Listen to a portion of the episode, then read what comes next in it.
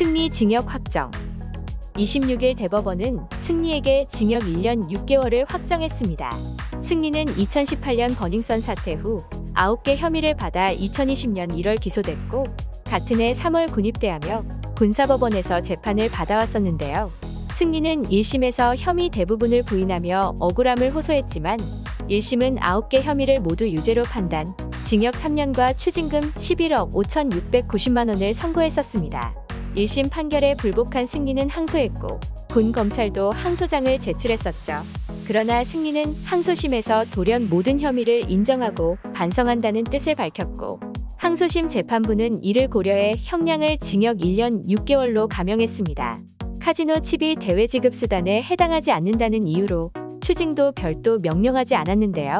이어진 2심에서 검찰 측은 카지노 칩에 대해 추징을 명령해야 한다며 상고했지만 그러나 대법원은 이를 기각하고 2심 판단을 확정했습니다. 결과적으로 대법원에서 1년 6개월의 형이 확정되면서 승리는 조만간 민간교정시설로 옮겨져 2023년 2월까지 남은 형기 약 9개월을 살게 됐습니다.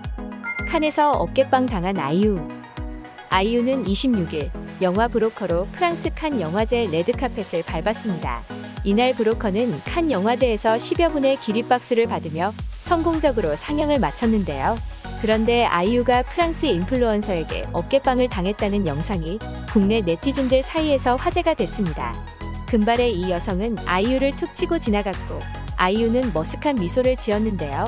이 영상을 본 국내 네티즌들은 인종차별이냐, 동양인이라 어깨빵 당한 것, 저 여자 뭐냐, 무례하다 등 분노 섞인 반응을 쏟아냈고 팬들은 해당 인플루언서 인스타그램 계정을 찾아내 사과하라는 댓글을 달기도 했는데요.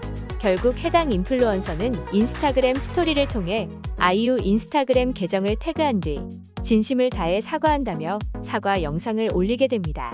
이에 네티즌들은 인플루언서가 사과한 이유가 어마어마한 팔로워 수 차이 때문이라고 보고 있는데요. 해당 인플루언서 인스타그램 팔로워 수는 3만 7천 명, 아이유 팔로워 수는 2,600만 명으로 엄청난 차이기 때문에 네티즌들은 아이유 팔로워 수 보고 깜짝 놀래서 사과한 거 아니냐, 아이유가 인기 없었으면 사과했으려나 모르겠네 등의 반응을 보였습니다. 배우 이열 사망 드라마 스토브리그에서 드림즈 야구단을 이끄는 백전노장 윤성복 감독으로 출연해 깊은 인상을 안겼던 배우 이얼이 암 투병 끝에 세상을 떠났습니다. 그는 스토브리그 외에도 사이코지만 괜찮아, 보이스포, 82년생 김지영 등에 출연해 많은 이들에게 얼굴이 알려져 있었는데요. 소속사에 따르면 이얼은 26일 식도암 투병 끝에 별세했습니다.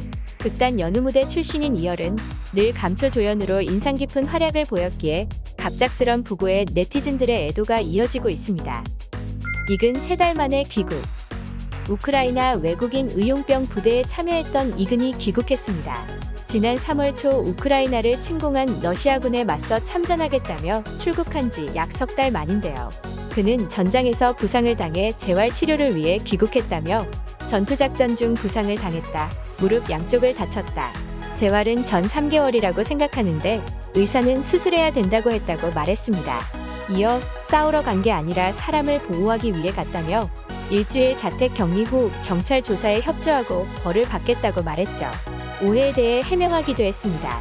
우크라이나 시민권을 취득했다는 설에 대해서 그는 우크라이나 정부로부터 시민권 제안을 받았지만 거절했다며 난 한국 사람이라고 말하기도 했는데요.